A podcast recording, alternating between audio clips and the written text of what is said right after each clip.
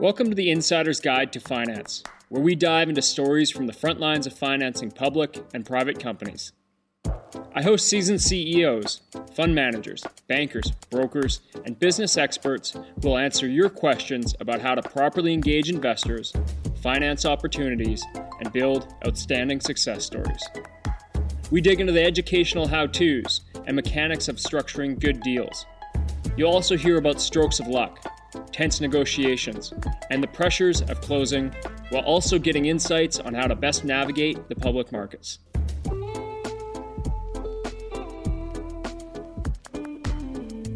Welcome back to the Insider's Guide to Finance. Today, we're hearing from Peter Thomas, a lifelong entrepreneur, real estate investor, developer, and financier. He's the chairman emeritus of the Entrepreneurs Organization and a major supporter of the EO Global Student Entrepreneurship Awards. He's ridden the roller coaster of business and life, seen his fortunes grow into the hundreds of millions of dollars, and lows where he had to rebuild from being over 70 million in the hole.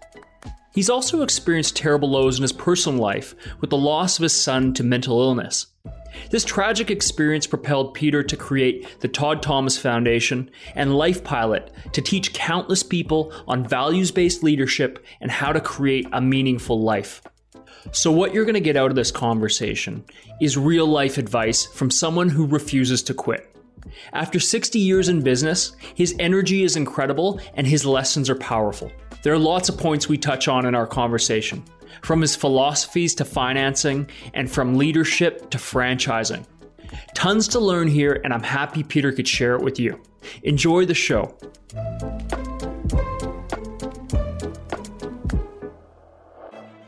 Peter, welcome to the show. Nice to be here. Thanks, Corey. Uh, I'm really looking forward to this as you've got such a colorful background that that spans, I mean, a huge focus on real estate, but you're an entrepreneur in many different ways. So what I'd like to do is just get a background from you on your career and some of the ups and downs of what that's been. I mean, well, I'll try and do it very quickly. I was raised by a single parent, my mom, and I came over to Canada when I was six years old and moved north into northern Alberta, a little town called Perryvale, north of Edmonton. I left there, left home when I was 15, and actually joined the Canadian Army. They had a, an apprentice program, and I joined that program, did my two years of high school, and then did five years of service in the Canadian Army, went to Egypt for a year. Hmm. Then got out of the Army and I could shoot and type. So I, I tried but couldn't get a job with my gun. So that, that didn't work. So typing. So I actually got a job with Stearns Rogers as what they called a safety engineer. I had, you know, through the military, you, you all have to take safety, safety work. So I went to an oil pipeline job way up in northern Alberta and worked there and spent about a year at that and didn't like, didn't see that was my my career. Couldn't see that doing. I'm about 22 then, and went back to Calgary and uh, got a job as a management trainee for an investment company, and got my broker's license to sell mutual funds, and that was the beginning of who Peter Thomas became. I recognized that as I got into sales, I recognized that I would be judged and paid according to my results not how good looking I was, or not nothing but results. It pays results. So it took me a little bit to find myself, but at the end of five years, I, I really did find myself and I, I learned to be focused and to really understand the art of a deal, you know, how to close deals and how to make deals. Okay. And during that journey, I got introduced to real estate. And I was sold a piece of real estate, and you know, within sort of 10 months, it went up and I made $30,000 and that was back in the early 70s and wow i i had never made that kind of money. So i could see boy if i could make that money in one transaction the real estate intrigued me as a future. And i got into real estate. I went into real estate and i started to understand primarily apartment buildings mostly focused on multi-unit apartments and I'm still doing that to this day. That was more than 50 years ago, 74, and it's whatever it is now, 2000, 2021. So yeah. 50, 60 years later, I'm still fully absorbed in multifamily apartments, finding old apartments and renovating them and making them very hospital attractive and affordable, you know, and safe. So that really, that track has gone on. That one track's gone on forever. And I started myself, I started my career in, in Canada and I built up, and then I got lucky and acquired the Century 21 franchise for Canada, the real estate franchise. And I acquired that and you know kept that for many years. And when we built that out, when we sold it, it was doing about eight billion a year and had about eight thousand salespeople across Canada. Yeah, I sold that in about '87, and then started off. Went actually public, and I had acquired substantial small pieces of real estate across the country, and I rolled that all into one company called Samoth Capital Corporation, and into a shell company actually, and took that shell to the Toronto Stock Exchange, and raised $100 million in financing, and that took another meteoric rise in my career, sort of thing. You know, I went from that, from the being a franchisee and a small real estate player, into a public company in Canada. Hmm. And then had that rode that one for a while, and then eventually sold that, went private again, sold to a group of, of investors, real estate investors, and went down to the States, went down to Phoenix, Arizona, where I bought the land that we built the Four Seasons Hotel down here. And I, I built the Four Seasons down here in Phoenix. I say down here because I'm I'm here right now. And I got lucky again, really lucky. There was a piece of land available in San Antonio, Texas, that was in a process. Everybody got into trouble a few, several, maybe 25 years ago, and they created a resolution trust. And the government took all these assets that were going bankrupt and dumped them into a basket. And then guys who had a bit of money were invited to buy stuff out of that basket. It had hmm. nothing to do with value, what was spent on them. It was what they would pay for the assets in the basket. And I got lucky that this 1,200 acres I bought, we bought that for $9 million, myself and some partners, some Canadian partners, and literally took 150 million. It grew over the years to 150 million dollars.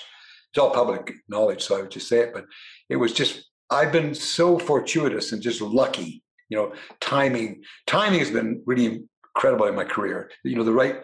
I would say that as you go through life, you're faced with choices, and I'm a guy who says yes you know, and I work my way to no.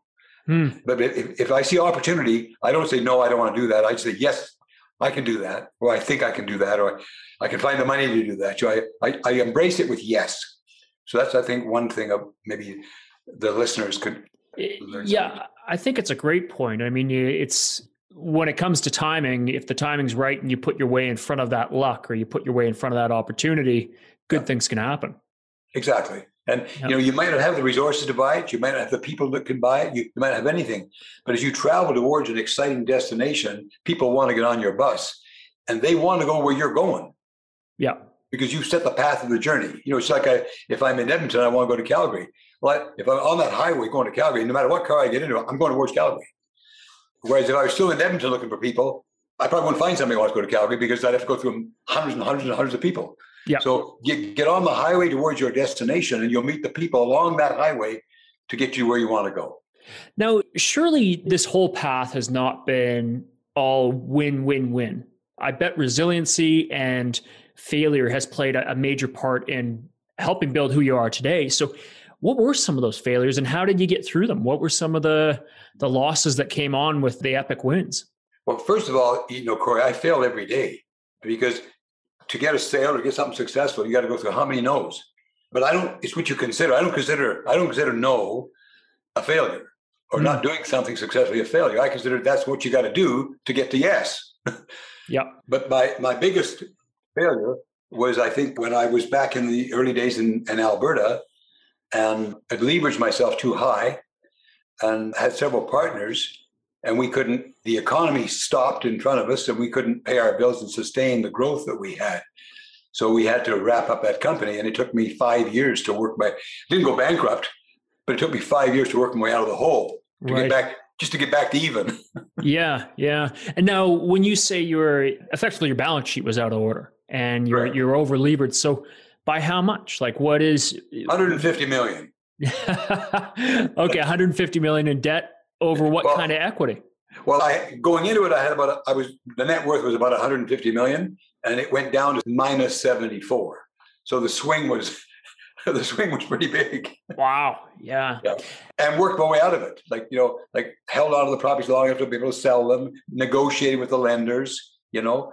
So yeah. that's got to be a serious blow. That's got to hurt. So what was some of the like how did you talk to yourself about that? How did you get yourself through that? Well, I say the lowest point that I always tell the story about my wife, you know, I, I was kind of doubting myself. You know, you want to stuff like that, you kind of doubt yourself. And I said to my wife, I said, you know, honey, I said, you know, if I lost all my money, we lost everything, would you still love me? I'll never forget her answer. She said, "I'll miss you, honey, but I'll, but I'll always love you." How supportive! That's awesome. So I actually, what I did as a, as a strategy is I I had my failure, my failure there, which I took 24 hours a day, and I decided to work on success as well. And I couldn't work at success on top of the failure. I had to move it sideways. So I started another pile, and I said, okay, I, you know, my wife was very successful over those years because I, I, I worked as a consultant for her on the new stuff, and on the old stuff, I just kept trying to fix it. And in fact, I, I had a CFO, and he was CFO, and he became my COO, and I put him in charge of the mess. And the lenders and everybody met with him, not with me. Hmm. He and I would strategize and talk about it. And I had a lawyer as well a fabulous, fabulous guy. And the three of us would strategy and stuff, but the lawyer and my CEO would meet with the lenders, not me, because that would distract me and get me down and you'd have to prepare for the meetings. And so I, I worked in the good stuff. I call it, I worked with the good stuff hmm. during those bad years. It was five years. It took me five years to work it out and make all my deals and pay everybody back. And so in that five years, but I managed to build a nice little pile up on the wow. other side. Now, you know, you mentioned in the in the pre-call before we we hit record here about how you find you have great people around you for the details. Yeah. And obviously people you trust. Yeah. But I mean, what has it taken and how have you found that you've been able to to really lean on these people to make sure they're covering all those details? What are the questions you ask them or how do you make sure something's not missed because we're all human? Okay. Well, remind me to answer the question directly if I get off it, but I'm going to start at the top of the organizational chart. Okay. So I surround myself, I look at myself as I am the CEO of the company or the chair. Usually I start with I'm the chair. So that means I have to surround myself with a CFO, a CEO, a CIO, all the different people who make up a company. So initially when you start, you're kind of everything, you know, but then you have a good, hopefully you have a good legal advisor and a good financial guy. Now my financial guy is responsible for that. My legal guy is responsible for the legal. And I am the leader which is means that I have to lead and have the vision for the company. I'm in charge of the vision where we're going. So we're going to acquire multi-unit houses in Phoenix, Arizona. That would be the vision. Now I might roll that vision out as I get going, but day one, that would be the vision. So now I get myself in Phoenix, Arizona. What do I need? I need a Phoenix real estate guy. I need a Phoenix lawyer. I need a Phoenix accountant. I need a Phoenix deal doer. You know, I need all that. So I surround myself. I don't ever become that myself. Mm. My role is to lead. Mm. So I make the connections with people. Say, do you know anywhere we can buy some good apartments? Who's the best multi-unit apartment salesman in Phoenix? Oh, that's Cliff David. Well, then let me get a hold of Cliff David and get talking to him because I got to bring. I'm responsible to bring in the you know the carcass, bring in shoot the lion or shoot the antelope and bring it into the to, to my CFO, my CEO, and we digest it, look it up, and go through all of the different phases you have to go through with a real estate acquisition, all that 148 points of due diligence. Mm. But so I really do surround myself, Corey. The point, the point is, I really take my job as the vision guy and the, the leader very seriously. I don't try and wear other hats. Hmm. I see where you're going there. It's it's really instead of going out and trying to bird dog the deals for yourself, and then trying to negotiate those deals and then trying to yeah. you know bring in the financing you've got the team around you and you've certainly grown to that point and so what are some of those discussions you have with these people obviously you trust well, them deeply you've been probably working with them for years but what is the dialogue like and and how do you make sure that the right questions or what are the right questions to be asking of them so that yeah. they're ensuring that something's not going to go sideways and you find yourself 70 million in the hole well, I think you can be wrong, but I think one of my other kind of secrets is my empowering people around me. When you work with me, you know that you're in charge of whatever you're going to do. And Corey, you and I are doing a little stuff. And do I tell you what to do? Haven't even well, heard from you. Do I tell you how to do it? Nope. is it getting done? Yep. so just point. side note, man, phenomenal interviews are coming from it. Really excited about it. And just a plug to the GSEA, the Global Student Entrepreneurship Awards and the Entrepreneurs Organization. There's some very cool stuff coming from Peter Thomas on that. And so I'm, well, I'm really happy to help. But that's that's our plug. Now back yeah. to the show. But it's a team. You bring in the right people. And what happened with you and I is exactly what happens with myself and people I bring around me and all my teams is that they're in charge. You know, they're empowered and they're thrilled because they're doing what they do. You know, and they're doing it well and they want to shine. They want to shine because they're being allowed to do that. I am what do they call the guys that hover over the micromanager? I am the exact opposite of a micromanager. Mm. I call them when I think about them, you know, which is, I mean, lots, you know, I mean, I don't just leave them, but yeah. When I know they're operating well, every week I look at the names and what I'm doing with each piece. And then if I need to get in there, I, I want them to know that they're really empowered. So I say, my key there is empower your people. Mm. And then you get the best. Then they, they want to get on the bus and do that. It's a different person. Like if you, like to say there's five people, they all want to get on the bus, but you got to pick out the ones who need that instruction that, well, what do I do now? How do I do that? Well, where are the leads? How do I get the lead? No, I want you to tell me. Yeah. You know, sounds like so, a lousy sales guy. Right. Yeah. I hear where you're going there. And, and it's, it's, in the empowerment and the dialogue there, that's where the trust comes and, and you can have those open conversations. Yeah. Yeah. yeah. Uh, you know, I just interviewed a guy this morning, a very exciting guy. And I told him, I said, you know what? I've got about 10 people I've been talking to, and you've just jumped to number one. I said, you're like way past everybody else. And I look for what I call the AMCs when I talk to people.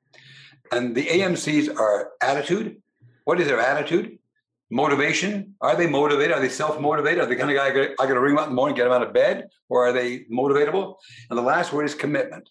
You know, what's that word commitment mean? It's interesting because the guy I just talked this morning, he said, you know, Peter, if I was going to have a meeting with you at two o'clock. He said, if I'm not there, then have a small moment of prayer because I must have died. You know, and that's I feel the same way. So AMCs, when you're interviewing, just take and go back historically and you can talk to them people about their life and what they've done to get the right people on the bus and really explain the bus. Like, you know, like for example, if I was going to recruit Charles here and I say, Charles, I'm going to hire you and I'm going to recruit you and I want you to become a salesman for me. And I, you're going to have to go through that jungle and you have to fight your way through the jungle. And it's a jungle, but that's what you do. You go through jungles. Now, if you go through the jungle and tell me you're an experienced jungle fighter, so you need a knife and a gun and some food, then I'll give you that knife, gun, and food. But it's your jungle, not mine. Yep. I'm not going through it. And so, really let the people understand the demands and the task prior to the engagement and not BS, the real deal. Like, how tough is it and what your expectations are. Charles, I expect you to go through that jungle. Once you've got your knife and your gun and your food, I don't want to see you for three weeks. I know that you're getting through to the other side. You know what I mean? But here's a phone. If you run to a big lion, will give me a call. You know, yeah. going through. But it's your jungle, your journey. So, just on a side, for anybody who's listening, Charles is our producer, and he's on the line here. And yeah. so, Charles, you didn't have to hear it from me. This is this is Peter telling you how it should be. there you go, Charles. Right on. So, man, lots of places we can go here, and I really like. It's interesting to hear the leadership aspects of it. Can we talk a bit about finance? And sure. you're also a funder yourself, so you mm-hmm. fund projects. I would imagine some that are in your portfolio and some that are outside what do you look for in funding deals? What should people know about funding these deals? And okay, absolutely, but let's go a level further there's going to be the metrics of a strong deal, good cash flow, and so on, the right equity covenants and things, the right equity positions. But what else do you want to see from these borrowers? Before all that, I want to see the relationship and the track record of the borrower. Hmm. I'm very relationship oriented, very relationship. And you could be light in money, but if you're heavy in integrity and heavy in track record, you know, then I'm, I'm very possibly in. I look at the human balance sheet. Okay. Well, I guess it's the kind of thing that these people have to build relationships with you. Correct. And and it's it's not the kind of thing where they're just going to drop a pitch deck on your table and you're going to look and say, okay, well, let's write a check. Yeah, no, and I, I always wanted to talk to the people in the deal, and if I can't talk to the people and understand that, like even if I had somebody come in with an LP and they wanted to, you know, well, first rule I've got with it with LPs is that I've graduated the point I say I only want to take a million dollars, so that that way I'll do enough due diligence. You know, you, a lot of them I call them pity investments. You just put fifty thousand or hundred thousand in them, and you kind of forget about them, and they go away, and people just pitch you. And I wound up with one time. I looked at my balance sheet. I had I had too many of those. Hmm. I, said, I don't want any more of those. I want to make investments that I that I really care about and understand, and and understand them completely. Yeah. So the investments I have, I really do understand. And I know the CEOs of all the firms. I will have a long conversation with them before I invest and understand their game plan, their empathy, and what they're all about. Are they the kind of person you know that I can count on? Because you know perfectly well, Corey, that something's going to go wrong. It's not going to be according to that slide presentation that you yeah, yeah of course you, you know you got pitched on. So if something goes wrong, what does happen? Who's you got around him? Who's the team? And all that sort of stuff. Yeah. And when it comes to real estate and things like that, what are some of the characteristics of deals that you look into or that you would be investing in? And where do things go wrong? Hmm. Well, you're on a moving carpet with the economy. So, like right now, today, looking ahead, you look at there and it's a little dim when it gets out about a year out, two years out. It's a little dim. What's going to go? Are we lending too much money or will we create enough money in these countries to keep our economy going and self sustaining? My belief is yes. I, am very bullish on the future. I've always have been. And even in the depth of the dark, I have a real belief in our spirits, you know, that we're gonna we're gonna come through. And I very much believe in an entrepreneurial spirit. That's one of the reasons I'm so involved in the GSEAs is to keep that's the global student entrepreneur awards that we have in our program is to keep that entrepreneur spirit alive in our economies mm. i think they're critically important to have people be able to earn their own future and to say well I, I would like to have this this and this and they can work hard and they can get it we know mm. everybody everybody can't but that improves the life of everybody if the country keeps that. And, and that's what about the American spirit. You know, it's just a wonderful, wonderful spirit. It somehow when they came over, I gave a talk the other day, and I was figuring, kind of figured out, and I thought, you know, we, you know, I said all of us right here in this screen and the, your viewers are very blessed because our we're the DNA. Our DNA comes from the people who left the old country and came to the new country, the right. pioneers. So the spirit within us is a growing spirit. It's not a lackadaisical lay back and till the farm spirit. It's yep. a new farms. So we're born of that. All of us, all of us here in America and Canada, we're born of that. So I always love the fact to know that my DNA is the pioneer. Yeah, you know, it's an interesting point that I think that is something we should all be fighting for is the sense that entrepreneurship is the kind of thing that is the, the backbone and the lifeblood of an economy and it gives people purpose gives yeah. them a lot of purpose i would argue that somebody working in a company of 5 10 or 25 people and contributing there has a hell of a lot more purpose than somebody else working at walmart absolutely they do and you know i've been blessed that i've had several startups and the most exciting time in a company is that it grows from like one employee to five to 10 to 15. You know, that growth is so exciting. It's mm. just a, a ride you don't want to miss. Yeah. Yeah. Well, now, how about we shift gears here and talk about something else that's in your portfolio of work you do, and that's franchising. It's a world that I know nothing about. It's a world in which I think some people look as a great opportunity to find themselves in business. But then I think it's also an interesting discussion around how to build franchises and find your franchisors, if I have that the right way, or yeah. franchisees. So, what can you tell us about it? Where do you want to start? Okay, well, let's start at the beginning of franchising. And the concept of franchising, if you went out now, Corey, you said, I'm going to start a company, you know, and you're going to sell widgets. Well, and if you're going to buy the widget from somebody else, you're going to build the widget. Now, I'm going to build the widget myself and I'm going to sell the widget. Well, you have to set up a sales system, you have to set up a production system, you have to set up a delivery, you know, the delivery, how to build them a factory, all those kind of things. You have to do it. Well, when you buy a franchise, somebody else has invented all that.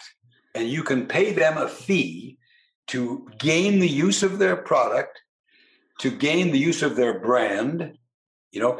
And i call it a business in a box. All of their business operational tools usually with a franchise you get an operational manual two inches thick and mm. it really tells you what time you should open for business. The ideal time would be seven o'clock for example for dogs we have a franchise business called dogtopia. And you know we tell the franchisee you open doors at seven o'clock in the morning to about seven o'clock. You can't tell them exactly what to do but here's the guideline. Right. so we suggest the best times are seven o'clock in the morning to seven o'clock at night.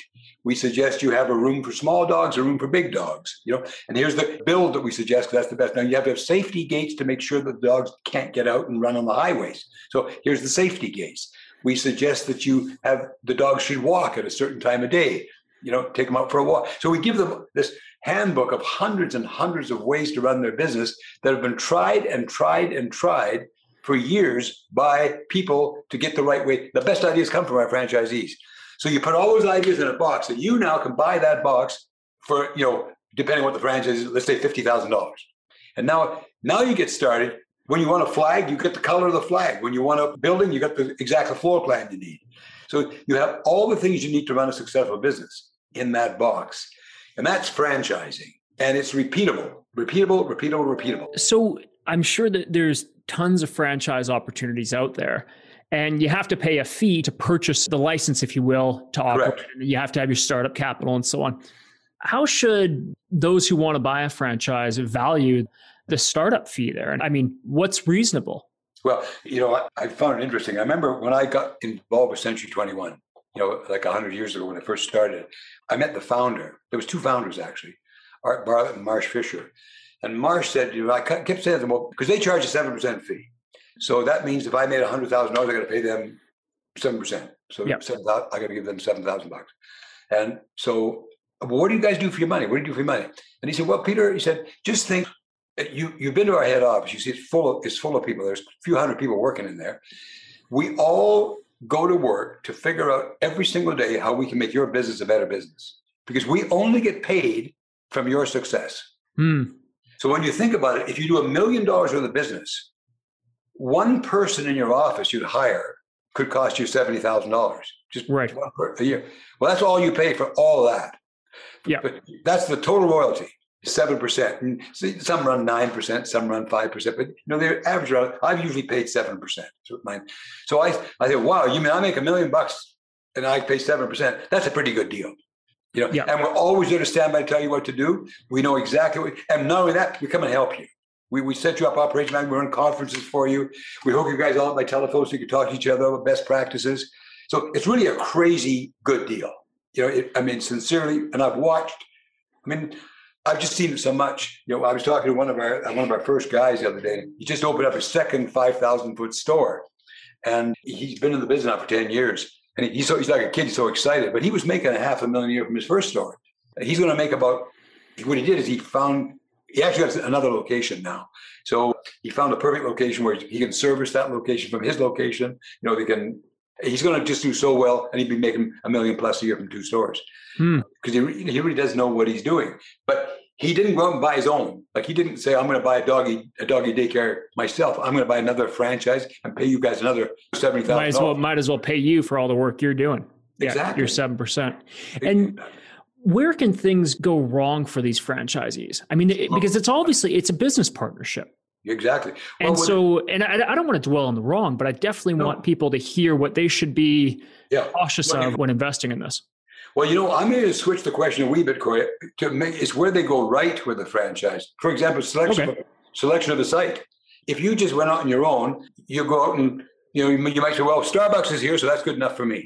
You know, I'll get a star. Here, what? Starbucks, McDonald's? Those guys can't all be wrong.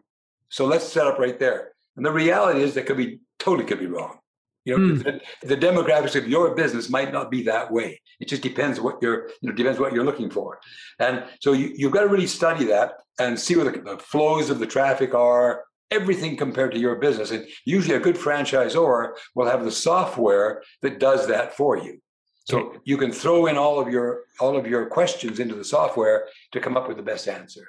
Gotcha. So another thing you can go wrong. Well, you can go wrong with the experience of the franchisor. You you really need to check them out. Who are they? Like, what is the success of the CEO? How long has he been there? What's his track record? You know, again, go to the people. You know, like for example, Dogtopia. Well, we got a guy that was very very successful in Australia. He was the Starbucks competitor, and they wound wow. up selling hundreds of stores to a third party. And he was sitting there waiting for me to call, really, because it was just he's. I mean, he's such a great CEO and experienced in franchising, understanding. You know, it's a very specific business franchising. Very, yep. very specific. I love the business itself.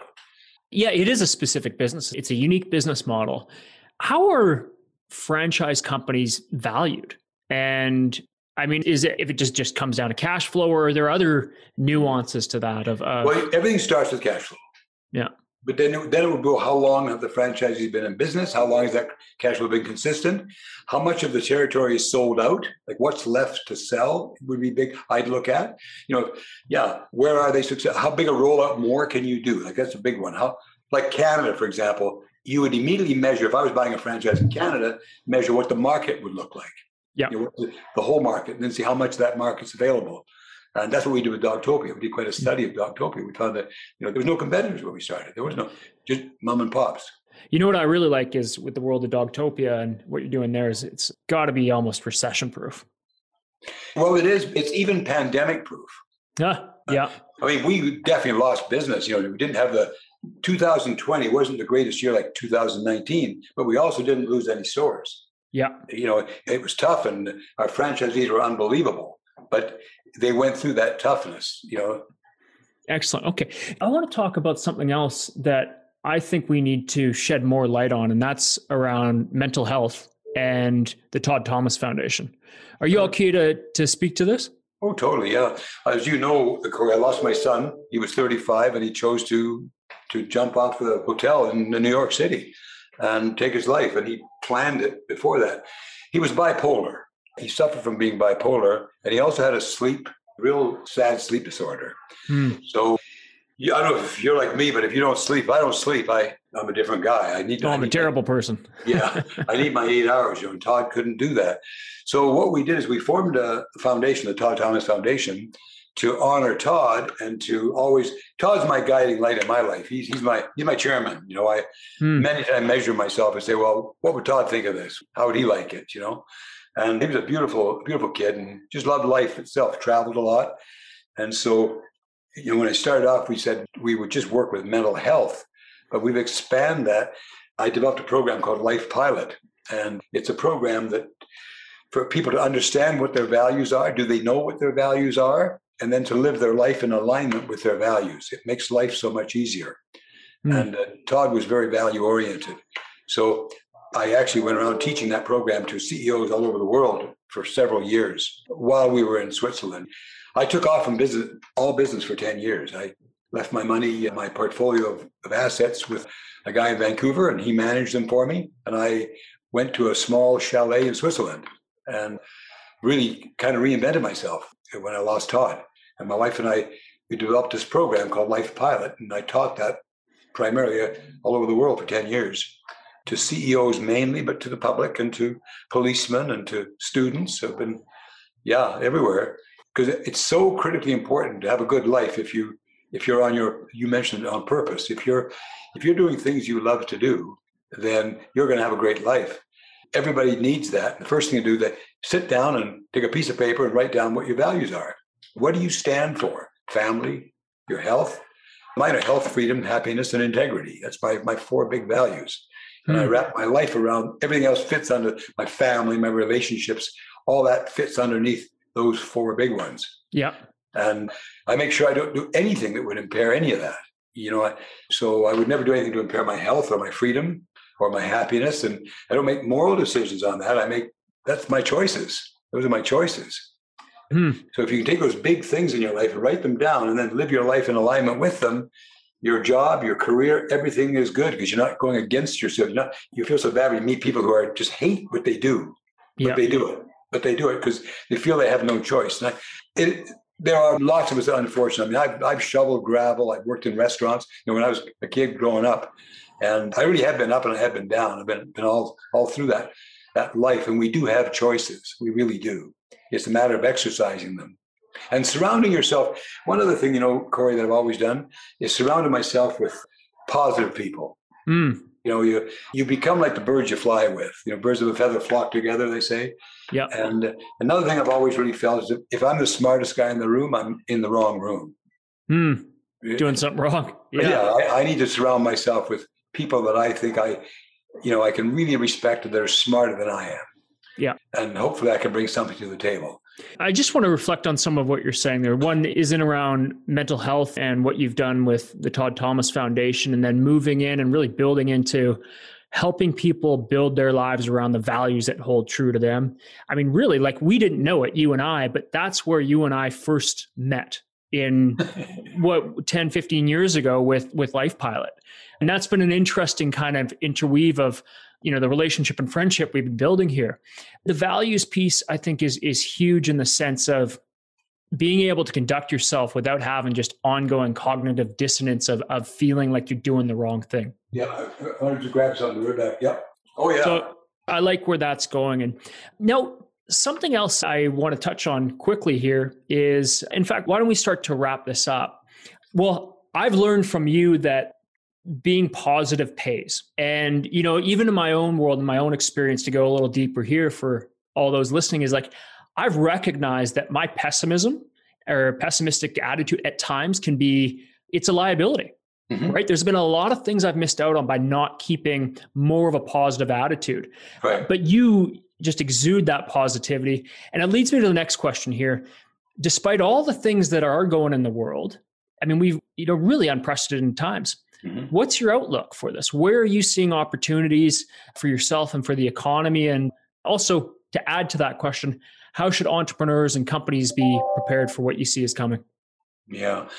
Well, I, I see opportunity, you know, just huge opportunity because, you know, it's like if the economy, we'll call the economy like water in an ocean. And as it goes down, reveals the treasures. All the stuff gets shown and becomes obvious. So what happens mm. is, like for example, Westover Hills. That was the name of the project I bought in San Antonio. Well, that project was geared up. It cost eighty million. It was like eighty million dollars, and the government sold it to me for nine, and then we sold it for one hundred and fifty million. So, mm. so what happened was just that the economy quit working and made that available. So what's going to happen, in my opinion, the next sort of 10, 15 years is the economy is going to go crazy and well.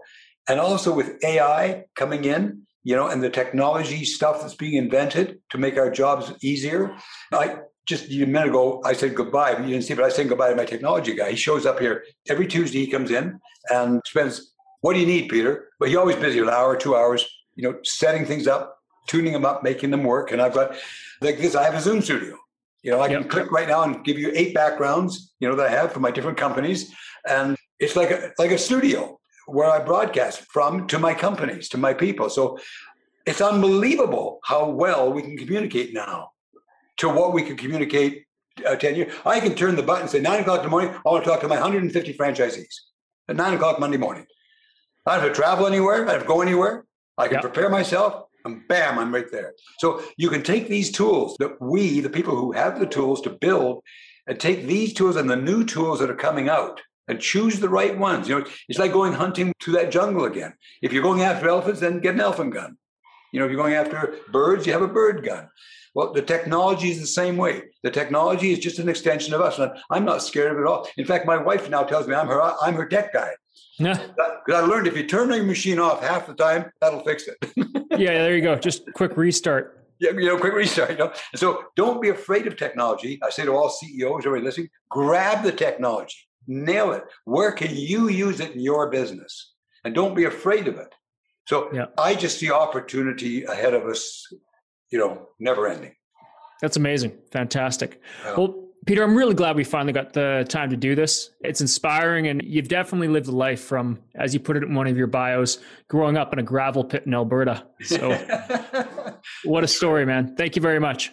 Oh, absolutely. I use a word every day to kind of keep me lined up for that day. My word for today is focus.